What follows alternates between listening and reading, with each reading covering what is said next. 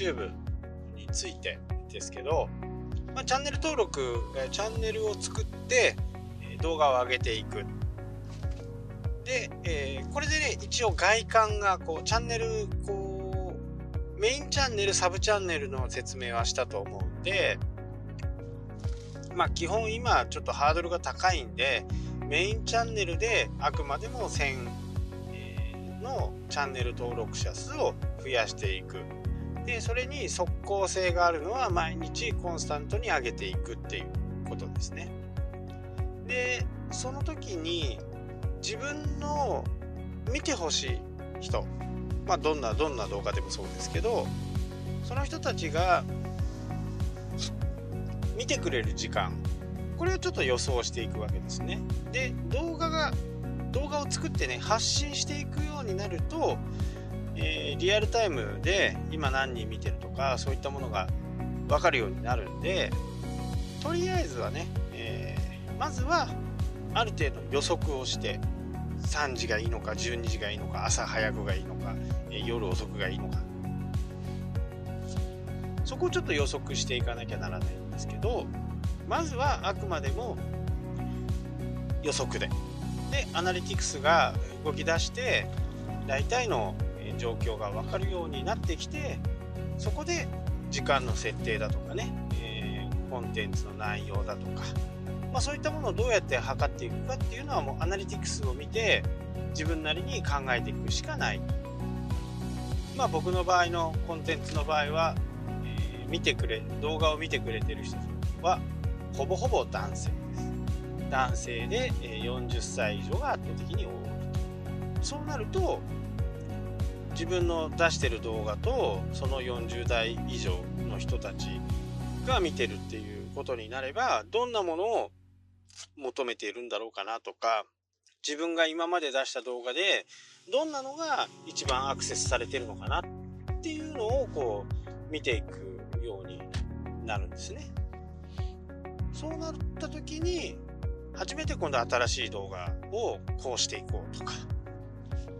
例えば、えー、最近ねアクセスが平均的に伸びてるのがスノーピークのテント雪中キャンプの、えー、テントの話はねちょっと伸びてるんですけどまあ伸びてるっていうのもね、えー、知れてますけどただ、えー、僕の今の中では一番伸びているっていうのがねそのものなんですね。でじゃあ40代50代の人たちが見る動画ということになるとやっぱりある程度品質のいいもので、え、ちょっと頑張らないと買えないようなものを僕の中ではコンテンツして上げていこうと思ってるわけですよ。でこれが1万円とか2万円で買えるようなテントだとやっぱりその人たち40代50代っていうのはまあそこそこお金もあるし時間の余裕も出てきた人もいるわけですよね。そこに向けてこう動画を発信していく。だから安これ安いからいいよっていう動画にはね多分なっていかないですね。そういうふうなこう使い分けっていうかそういったものをね、えー、しっかり行っていく必要があるかなと、まあ、この辺はねもうやってみないとちょっと何とも言えないですしコンテンツの内容によっても、えー、男女が見る部分もありますしね。ただ僕の場合は、えー、前説明したね Google の Google アカウントを持っている時に、まあ、年齢をある程度入れるわけでその年齢からこう計算されていってるんで全部が全部正確とは限らないんですけどただ大体のものはね、えー、どんな人が見てるかっていうぐらいそこで10も20もね、えー、年齢をまあ詐称するわけじゃないですけど年齢を変えてね、えー、やる人もまあなかなかいないのかなと。なのでそこそこ正確な数字がね、えー、分かってどんな人が見てるかっていうのもなんとなくわかるでそこに対して動画のコンテンツはどうなのかっていうことですよね、えー、今年はね、あのもう一つね、まあ、キャンプの動画もちょっと撮っていきますけどフェリーの動画もね、えー、撮っていこうと。フェリーってそこそこ時間もかかるし車で行ったりするとやっぱり飛行機よりはね全然高いんで年齢層が高めのターゲットっていうのがね僕の中でのそのキャンプとか釣りとか、えー、フェリーとか飛行機とかねそういったものは、まあ、飛行機もね実はジャンルが別々に自分の中ではあってあるんですけど、えー、まあ、なるべくだったらお金に少し余裕がある人たちをターゲットにしていくと。まあ、もちろんねあのキャンプ一つにとってもそういったオートサイトオートキャンプ場に行く人じゃなくって本当にね、えー、野営をする人たちっていうのもいますし、えー、野営をする人たちっていうのはやっぱり場所だとかね、えー、軽さを求める人たちが多いんで、え僕のジャンルじゃないんですよね。僕はどっちか言うと車と一緒に行くキャンプみたいな感じなんで、え重さもそれほど関係ない。車で運んじゃうんで、えー、そこの部分はねもう全然違うんですよね。多分普通の本当本当のねキャンプっていうか野営をする人たちからするとね、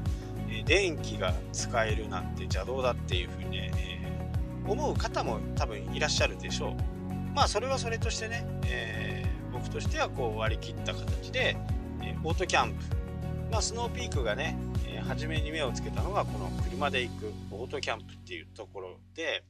まあそのせいもあってね本当にこういいもの作るし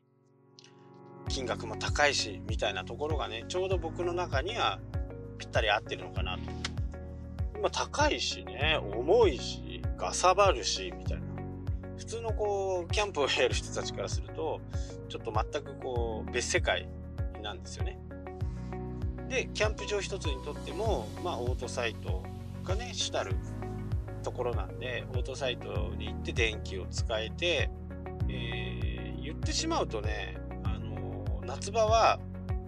僕釣りもするんで夏場はね製氷機が製氷機を持って歩いてます。なかなかいないですよね。で氷を作ってクーラーに入れるみたいなね。氷もね意外に高い。300円ぐらいするじゃないですかブロック氷とか。でやっぱり真夏になるとあんなの本当にねいいクーラーでも溶けます。結構いいクーラーなんですけどそれでもねやっぱり半日ぐらいで溶けちゃうんで、まあ、23時間じゃね全然溶けないですけど半日ぐらいではやっぱり半分ぐらいになっちゃって保冷性能がねちょっと落ちるんで魚が傷むとね、とても面倒くさいことになるんで病院代の方が高くなるっていう感じになりますから、えー、そこはねもう製氷機を買って、えー、オートサイトに行くとね電源がありますんでそこで氷をどんどんどんどん作っていくみたいな感じですかね。だそういう風なそういう人たちがターゲットに、えー、確実に僕はしてるんでそういう人たち向けにね、えー、こう出すような動画だったり。フェリーなんかもね本当に時間もかかるし、えー、本当に時間かかるんですよね。まあそんな感じでねターゲットをどうやって初めこう、えー、決めていくかっていうところが結構大切で。それが決まってしまうとねある程度そこでシリーズもので作ってしまってどんなものが見られているのかどんなところでお客さんが辞めてるのかとかっていうそういう時間単位でわかるんですよ。え例えば10分の動画でみんな5分以降でもう離脱しちゃってるっていう場合にこれいろいろ考えなきゃならないんですね。えー、5分を満足して見てくれたのかそれとも5分を満足しないで見てくれたのか満足しないから離脱したのかっていうことをねちょっと考えていく必要があるんですよ。そういった時にね音っていうの非常に大切なんですね。音声ですね。これがやっぱり聞きづらいとね、やっぱり離脱の原因の大きな一つの原因になります例えばなんかノイズがねわっと入るとか、まあ、そういった時にはその人その人によってね聞いてるシチュエーションが違うんですよね電話、え、電車の中で聞いていたり、え、家の中で聞いていたりするんでもイヤホンで聞いてる場合と普通にこうスマホで聞いてる場合タブレットで聞いてる場合見てる場合パソコンで見てる場合あとはテレビで見てる場合もねいろいろあると思うんですけどそこでねいきなりこうボリュームがガーンと上がったりすると、まあ、びっくりするんですよね。そうするとあまりいい印象を見ている人に与えないんですよ与えないってことはまた何か音出るんじゃないかなとかいうふうに思われてしまう可能性が非常に高い、まあ、結局なんか損するみたいな感じになるんでやっぱり音はねこだわった方がいいと思います。で、えー、明日はねまたあのアナリティクスのね見方とかっていうのをえ音声上ですけどね、